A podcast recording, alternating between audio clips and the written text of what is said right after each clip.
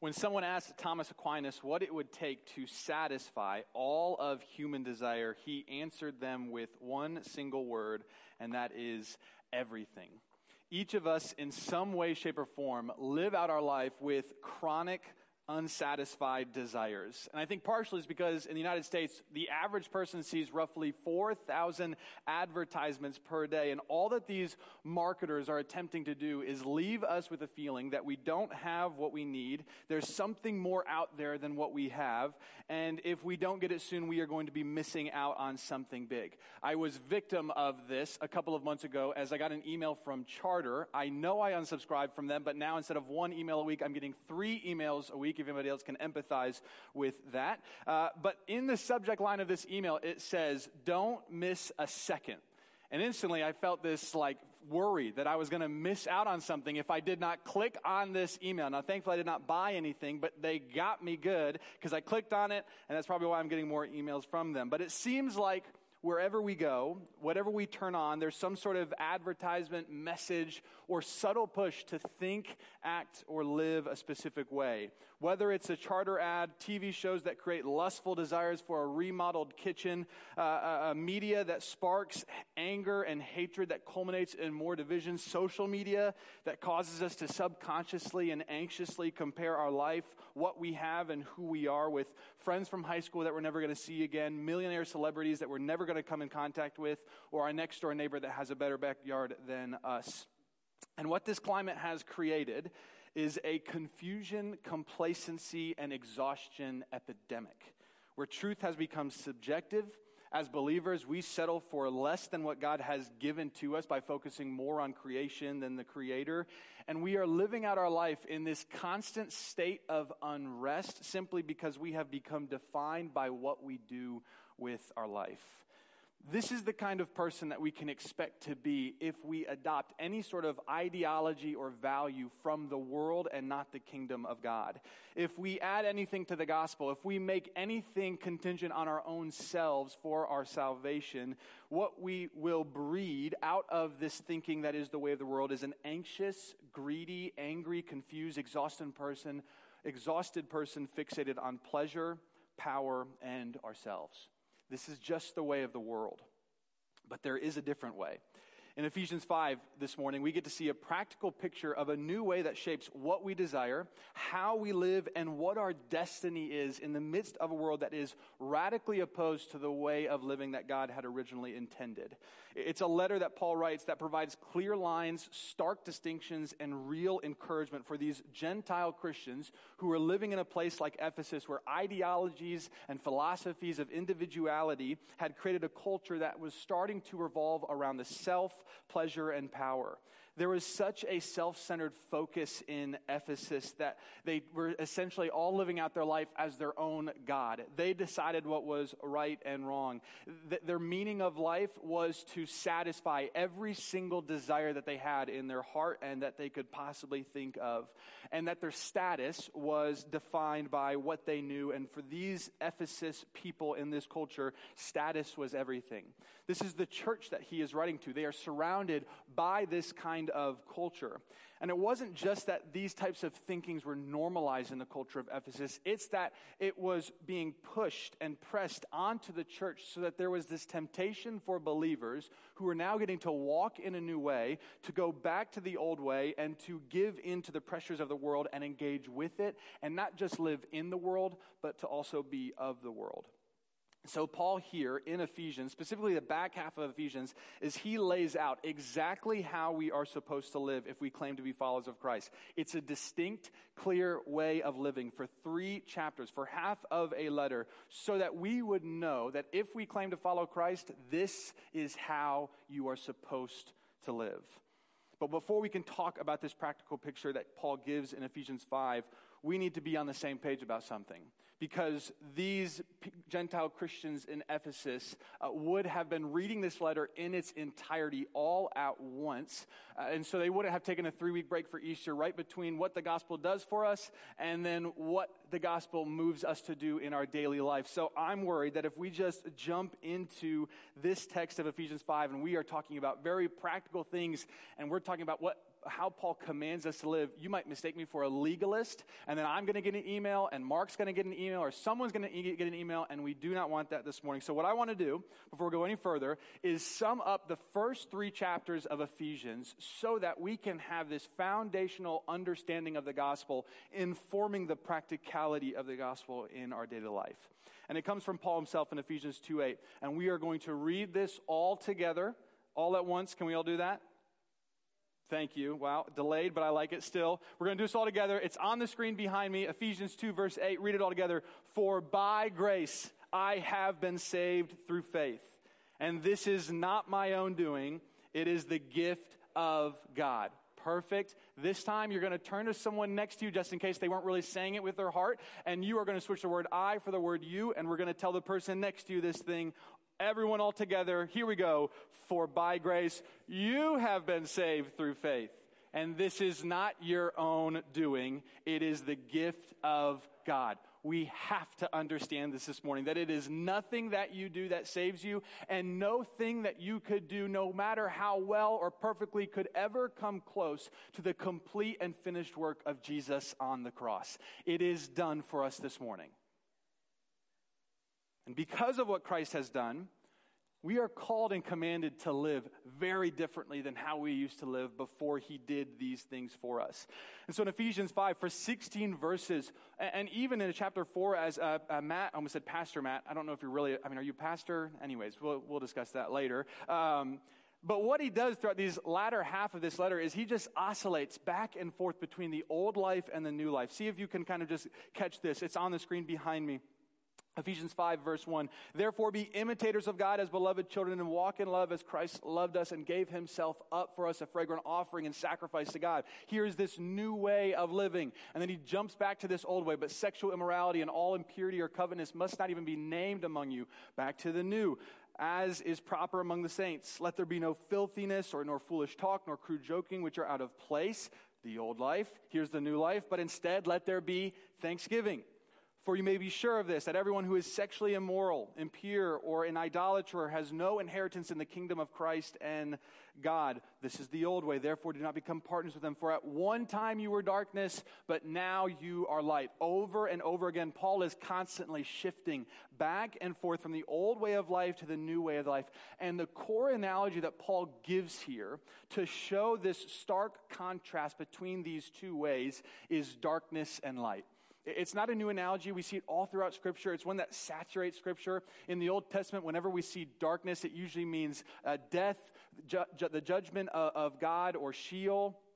In the Old Testament, whenever we see light, it usually means something like the life of God, or the salvation of God, or the wisdom of God. And then the New Testament, they adhere to these same ideas and they usher them into this new covenant that Christ has done. Uh, and we actually start to see the embodiment of light in a person, like in John 1 4. John describes the man Jesus, he says, In him was life, and the life was the light of men. The light shines in the darkness, and the darkness has not overcome it. Again, making light synonymous with this idea of life. Or most famously, one of Jesus' I am statements in John chapter 8, verse 12. He says, I am the light of the world. Whoever follows me will not walk in darkness, but will have the light of life. No longer is light just a realm or an ethereal idea, but now it is a person that we can point our life to and see clearly by the illumination of the Holy Spirit to the Son of God. And then Paul even talks about this throughout Ephesians. He's building up to this idea to the church uh, in Ephesus. Ephesians 1:18 he prays, having the eyes of your heart enlightened that you may know what is the hope to which he has called you. This idea of knowledge being uh, uh associated with light. Or Ephesians 4:18, they are darkened in their understanding, alienated from the life of God because of their ignorance that is in them due to the hardness in their heart. Over and over again throughout scripture, we just see reiterated that light is truth, knowledge, power and life, and darkness is confusion, complacency, ignorance, paralyzation and death. But what I want to give special attention to is that while this is not a new analogy for Paul or anyone in, uh, in the Bible to use, and while I think that overview is probably enough for us to get a grasp of what darkness and light is, how he compares us in relation to light and dark is different than anyone has done before. See if you can catch it. Verse 8. He says, For at one time you were darkness but now you are light in the Lord. Everywhere else in Scripture, darkness and light seem to be this realm by which we exist based on what we do. That if we take part in acts that are sexually immoral, impure, idolatry, those types of things, we are existing in the realm of darkness. And the flip side, if we are taking part in the life of God and we're following His commandments, uh, then we are existing in the realm of light. But here, Paul doesn't just say that it's a place that we potentially live out our life in. He actually says it's a person that we can potentially live out our life as. He's not negating all of these other analogies. He's actually building it out to its culminating idea to show that what you do doesn't just determine what reality you exist in, what you do actually determines what your identity is. What you do either forms you, your person, your soul, more into an image that is light, life, power, knowledge, and wisdom, or what you do forms you, deforms you more into darkness. C.S. Lewis says it, I think, in a way that only he can, and it's a little bit longer of a quote, but I really want you to hone in on this because this is essential for us to grasp this morning based on what Paul is saying in Ephesians 5. C.S. Lewis says this Every time you make a choice, you are turning the central part of you, the part of you that chooses, into something a little different than from what it was before. And taking your life as a whole, with all your innumerable choices, all your life long, you are slowly turning this central thing into either, uh, in, either into a heavenly creature or into a hellish creature. Either into a creature that is in harmony with God and with other creatures and with itself, or else into one that is in a state of war and hatred with God and with its fellow creatures and with itself. To be one kind of creature is heaven. That is, it is joy and peace and knowledge and power.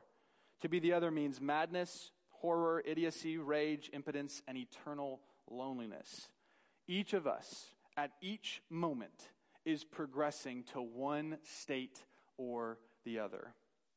Every single decision we make in this life, from the movies and TV shows that we watch, the music that we listen to, how we spend our time when we're going to the bathroom in the morning, how we treat others in the drive through line, what we spend our time, our money, and our energy on, from the mundane to the massive, we are always being formed by something into something.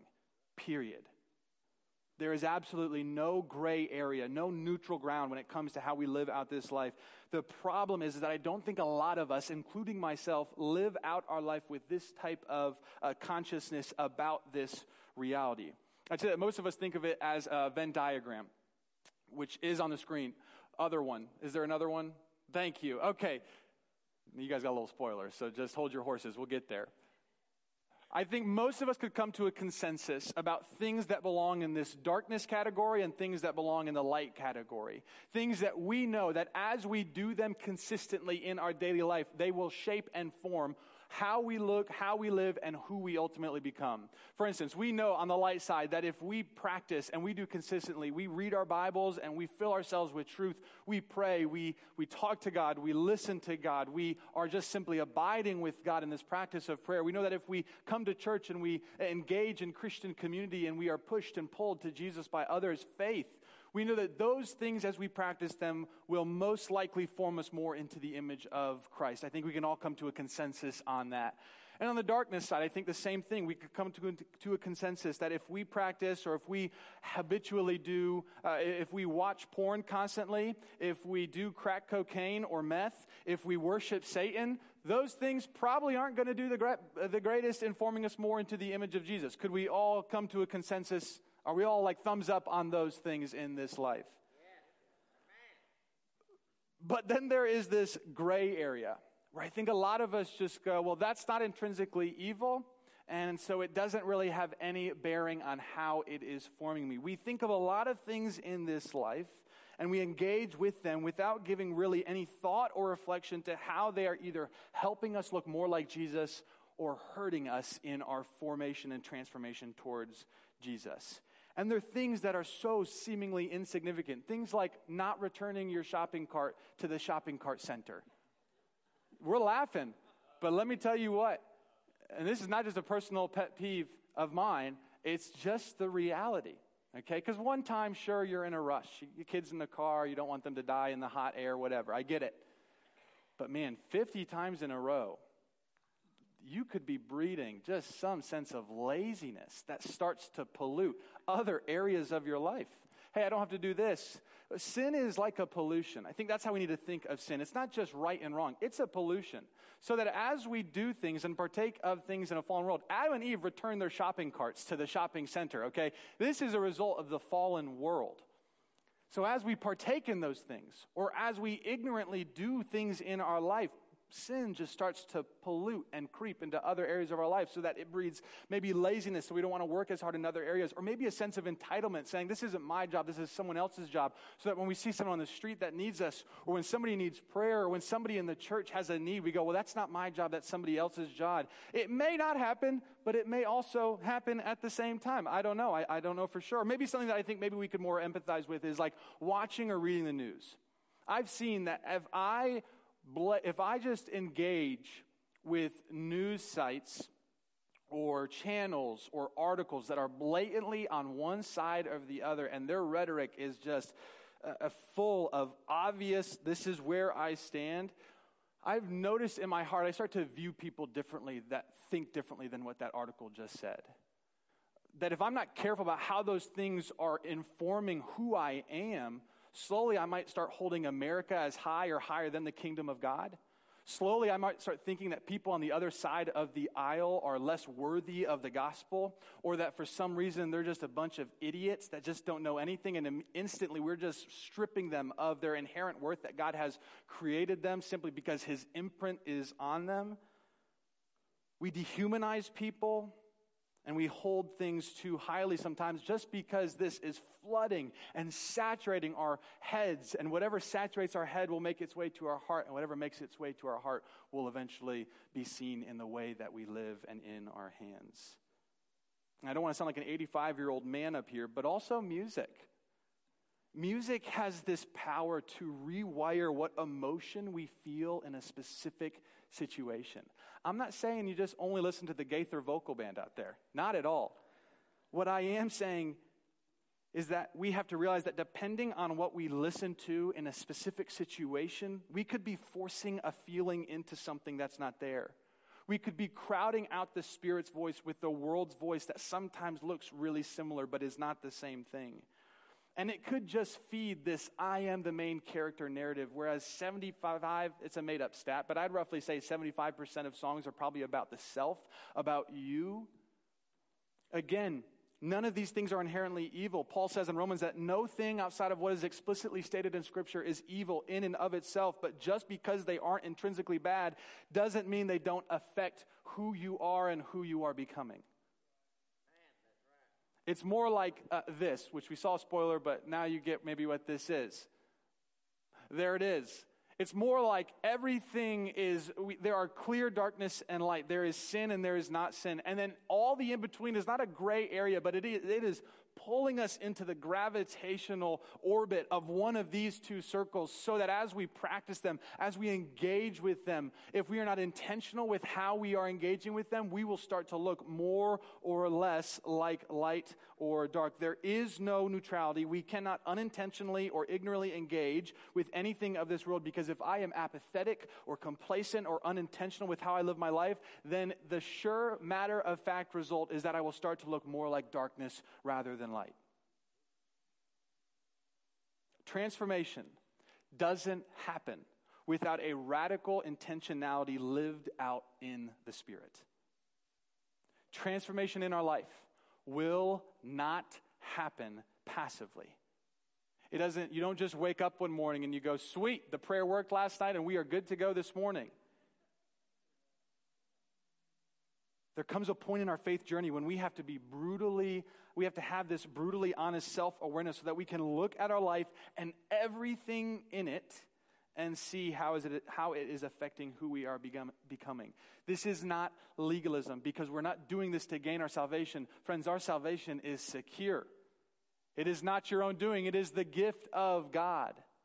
But this is transformational thinking. We are serving our whole life, every aspect of it, and we are honestly asking, Am I actually living out the identity that Christ has given to me? where I'm struggling to close the gap. I, I, like I said, I struggle with this too, uh, where I'm struggling to close the gap in what I preach and what I say, and where I've really been seeing myself being affected by the smallest thing is basically when I wake up in the morning. Now that we have Tatum, I have a choice. I can wake up at 6:15 and I can do my quiet time and I can just slowly go through the word and I can spend a couple minutes in solitude and I can just dictate the pace of my day based on the pace of that first moment when I wake up. Or I can sleep those extra 45 minutes and wake up at 7 when Tatum wakes up and then I can do my quiet time uh, very rushed uh, and really not even giving too much thought about it because she's next to me and I'm trying to make sure that she's okay and she's not dying, as we tend to do with babies, just to make sure they stay alive. And, and, and all of a sudden, the whole rest of my day is dictated by that initial start. It's seemingly so insignificant. 45 minutes in the morning does not seem like it would be enough to form me into a person, but what I have come to notice as I have been more and more consistently sleeping until 7 and rushing through my quiet time is that when I walk slowly through that in the morning and I give it the time that it needs and deserves, I am more patient throughout the day. I'm more engaged with the meetings that I have. I have a little bit more joy, I would say, when I am uh, just out and about. I think more positively. It's not some self help ideology, it's just reality because when I sleep in and I'm rushed, my whole day is just spent hurrying, trying to catch up. And maybe it's different for you. I don't know what you're struggling with, but all I know for a certain fact is that each of us are faced with millions of minute decisions every single day. And what we choose to do, what we spend our time on, how we give our money or use, use our money, what we, what we do with our time, what we really believe about our, it reveals what we really believe about our reality. How we live shows who we really think we are.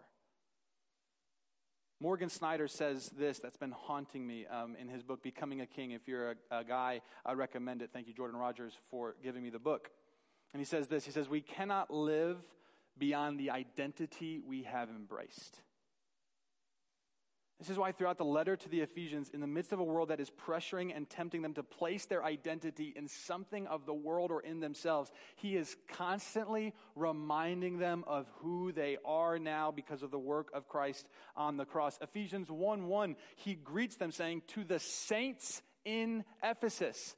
These people are not saints, okay? They are going through some real stuff, but he calls them saints. Why? Because it's not contingent on what they were doing. He's calling them righteous. Ephesians 2:19 he says, "We are no longer strangers and aliens, but we are fellow citizens of the saints. We don't belong to an Ephesus. We don't belong to America. That's not where our allegiance lies. Our allegiance lies to the kingdom of God so that we're living in this world. Yes, and we're called to steward this world absolutely, but this is not where our identities are placed. It's in the next one. It's in the kingdom of God that is actually now here all around us by his presence. Ephesians 5:1 he says to be imitators of God as beloved children. We could spend a whole sermon talking about the word beloved. It means worthy of love. You have any clear understanding of theology, you understand that before when we were dead in our sins and trespasses, the only thing that we were worthy of was judgment. And yet now he's calling them beloved. He's saying you're worthy of the Father's love as Christ was worthy of the Father's love. You are worthy. This is my one and only begotten, beloved Son, in whom I am pleased with. That's how the Father views us because of this new identity that Christ has given to us. You are worthy of the Father's love as Christ was worthy of the Father's love. Ephesians 5 8, once you were darkness, but now you are light. Once you were ignorant and you had no idea how to live, but now you have been empowered. Now you have wisdom. Now you have real life that enables you to live how God intended you to live when He first created all of this. Ephesians 5:14 he says awake o sleeper and arise from the dead and Christ will shine on you. It's a little snippet from Isaiah 51 verse 7. These were the words that were spoken over early believers when they were baptized. When they would go down to the water and they would come back out, they would say, Awake, O sleeper, and arise from the dead, and Christ will shine over you. This passage is saturated in reminders of the power of the light that has saved them and of their now transformed new way of living. Friends, He has called you chosen, redeemed, a saint, and beloved And you are all these things in Christ, all because of Christ. And so it rips out the excuses from under us because Christ has given to us and called us everything that we could ever possibly need in and through Him. Once you could not live this way, but now you can live this way. You have a new identity, a new life, and a new way that enables you to live out this transformational, radically intentional life to become the person that God has created and is calling each of us to be in Him. Once we were darkness, but now we are light. And the question is are you still living as darkness? Or are we living out of and in our new identity that Christ has freely and completely given to us through the gospel of grace? And the answer to that question is contingent on whether or not you believe in the depth of your being that you are a chosen, redeemed, beloved saint. Here's what Paul is doing for 16 verses. I understand we're looking at maybe a little bit more of a macro look at this text than a verse by verse, but I'm just trying to get us to see that he is doing two things and two things alone in this text. He is reminding us of who we are, and he is giving us the practical day to day way in which we are to now walk out of this new identity. So, to end this morning, a word on each of these ways that he gives. The first, he says it to open up, therefore, be imitators of God. The word imitator means follower or mimic. And imitating God is a command that we see throughout actually Scripture that speaks directly to how we have been created. I love when we see in Scripture concepts and ideas that are actually evidences of how we have been wired in our brain, in our biology. We have imitatory neurons in our brain that actually, the way that we learn is by miming others. It's why when I'm trying to get Tatum to say dada first before anything else, I am constantly going dada, dada, dada, dada because eventually she'll imitate me and she'll say it back to me. Or, like I was terrible in any math class that the teacher didn't use at least five examples when trying to give a new formula because I needed to see it done over and over and over again before I could ever have a chance of doing it and not failing a class. This is how we have been wired to mimic, to follow, and to imitate in order to learn and grow. So, what Paul is calling us to practically do is to study the Gospels, see how Jesus lived, and copy him. Throughout this passage, Paul gives even more light to this truth.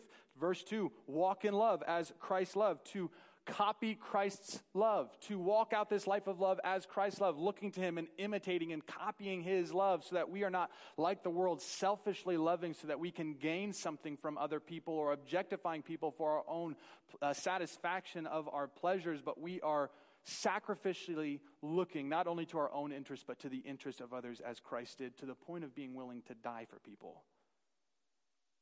Or we are to walk as children of the light, we are to mimic Jesus as he walked out this life boldly. He was not liked by a lot of people simply because he said it how he was, and he hung out with people that people didn't think he should have been hanging out with. He knew the will of God. He had this power and this wisdom in his head simply because he was connected to the Father. And so, because of that, he had confidence in everything that he was doing because he knew that no matter what anybody else was saying, he was doing the will of the Father. We are to imitate him in these things so that when we read that Jesus was off in a quiet place praying, we go off, we copy that, and we pray in a quiet place.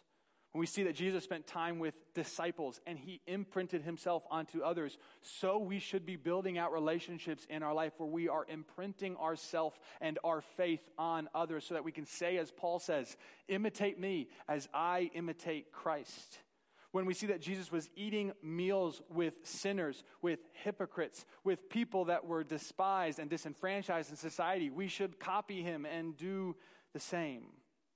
When we see Jesus fast for 40 days as a way to start his ministry, we are also to fast. Maybe not for 40 days because I don't want to be responsible for anyone's death, but in a general way to starve our flesh and feed our soul. Study the Gospels Watch how Jesus responded to certain situations. See how he walked and talked and what he did to stay connected to the Father at all times. And then imitate him and copy him.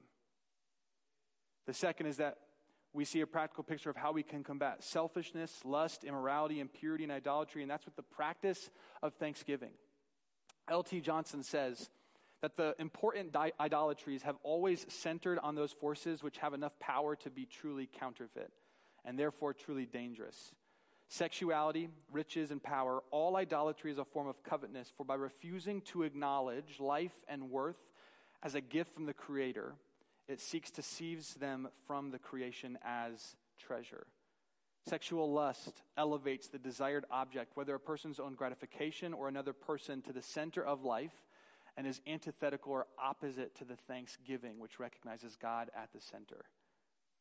What darkness manifests in us is this self centered, individualistic thinking that makes us think that we're the main character in the story. Everyone is supposed to bend themselves around us, and that we are the most important person in the room every time we walk into a room. And Paul says that the way to combat this self centered thinking that manifests itself in practices of darkness is through a simple practice of thanksgiving. Verse 4, he says, Let there be thanksgiving or gratitude. Think of gratitude as talking about all that is good in your life to God while attributing it all to Him. So that what is happening in our hearts as we are making this conscious effort to give praise to God for every good thing. We are lifting off this false veil of ignorance that says, I did this, I can do this, I can pull myself up by my bootstraps, I don't need no man or anything like that. And we can instantly have that veil lifted and see and give all of the attention, all of the love, and all of the credit to the one who is actually deserving. Gratitude is the practice of attributing all of creation to the Creator so that by constantly reminding ourselves of all of the gifts that the Father who loves us has lavished on us, we would have this praise that takes us outside of ourselves and points us onto Him. An easy practice to do that I have tried to do for a while now, not consistently, but I have tried to do for sure, is that at the end of every single day, when I'm laying down in bed and my eyes are closed, I just try to make a mental list of every good thing that happened in my day. And after every single one of those things, I just say, Thank you, God, for that gift of grace. Tatum giggled in the morning. Thank you, God, for that gift of grace. The dogs were laying in a sunbeam, and I love it when dogs lay in sunbeams. Thank you, God, for that gift of grace. The food didn't kill me or give me food poisoning. Thank you, God, for that gift of grace. I got to use my money that you have given to me. Thank you, God, for that. To go out and buy a meal for myself. Thank you, God, for that. It is constantly thanking God for every good thing in your life so that you don't fall into the trap of thinking that it was by your power you did any of those things.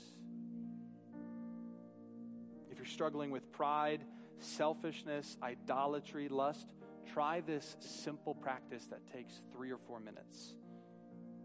If you're worried that you're going to fall asleep, know that I fall asleep almost every single time doing this practice. But I say it's better to fall asleep to that than me scrolling on my phone. So I'll do that instead. The last one that Paul talks about, he says, finally, have a rhythmic structure to your daily life that creates space for you to engage with and encounter the presence of God. Paul ends this in verses 15 and 16. He says, Look carefully then how you walk. Same analogy he's been using throughout all of this. Not as unwise, but as wise, making the best use of time because the days are evil. This is Paul's version of teach me to number my days, O Lord. And what he's essentially calling us to do is to create a plan of spiritual formation so that when desire is not there, discipline would meet us and continue to bring us into the presence of God. There's an old saying a failure to plan is a plan to fail. Thank you. And I'm not talking about a plan that is so rigid that you have to let your baby cry for 30 minutes in the morning because I made this plan and I got to stick to it and they can just choke on, on, on their saliva and snot and all that stuff.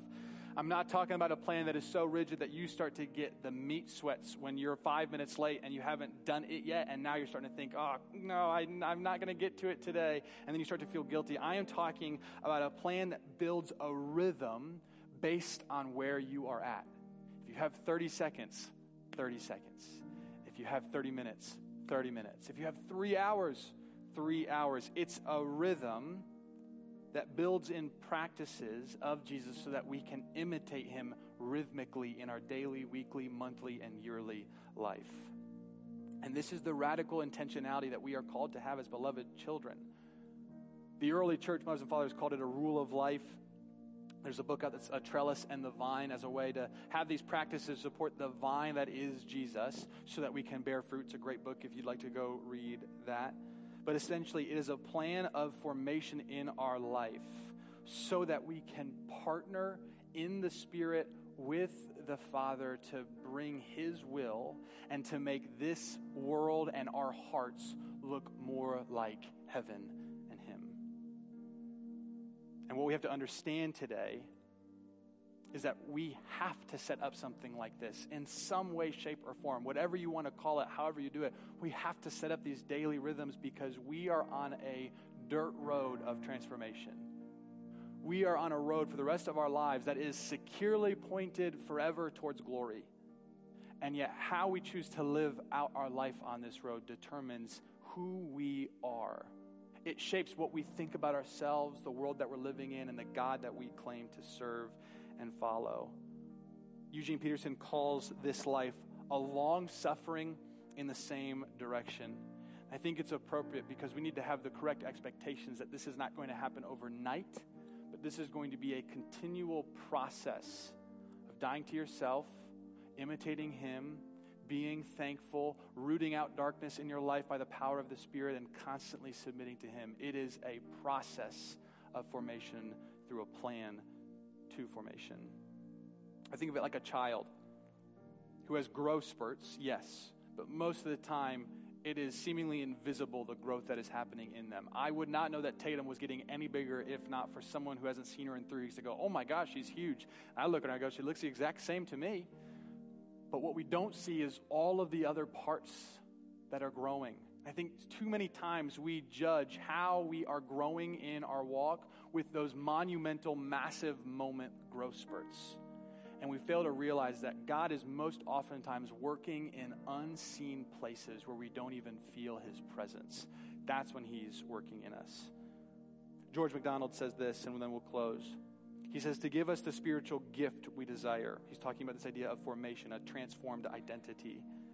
God may have to begin far back in our spirit, in regions unknown to us, and do much work that we can be aware of only in the results, not in the process. In the gulf of our unknown being, God works behind our consciousness with his holy influence, with his own presence. He may be approaching our consciousness from behind, coming forward through regions of our darkness into our light long before we begin to be aware that He is answering our request, He has answered it, and He is visiting His child whom He loves. Friends, in the midst of this journey, you will grow discouraged. We all do, it's what happens. But have the confidence that He is working in you to make you more into His image as we partner with Him to be formed more into His image. This is our opportunity this morning we have an opportunity to come alongside of Him in the Spirit and by the Spirit and commit to carefully live out our life with such radical intentionality that we would make the best use of time. I don't want any of us in 50 years, if we're still here, or at the end of our life, to look back and go, we missed out on joy and peace and all the fullness of His presence simply because I never embraced the identity that He has now given to me. Friends, you are His beloved child, worthy of the Father's love as He loves His own Son, Jesus. So the calling this morning is to live like you're His child, to live in and out of this new identity that He has given for you, to look different than the world so that He would be glorified and people would see that there is a different way than the way of the world. Let's pray.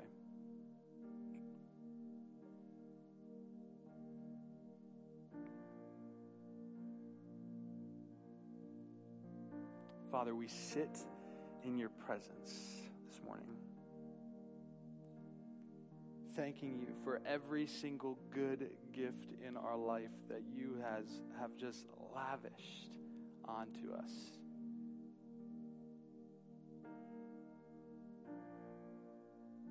We thank you for the fact that you are constantly around us, constantly moving by your Spirit in our spirit to work in our souls and make us look more like you.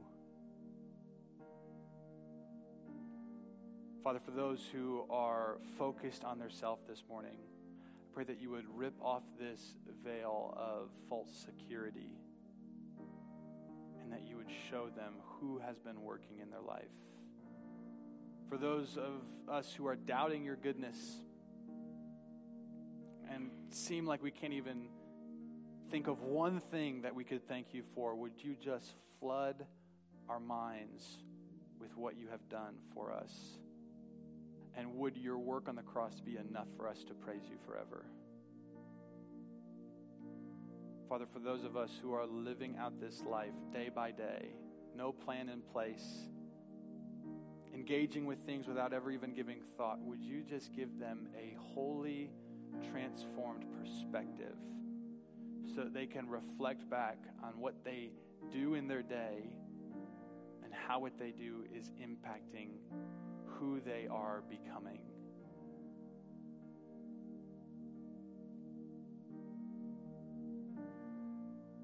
Father, we give you ourselves.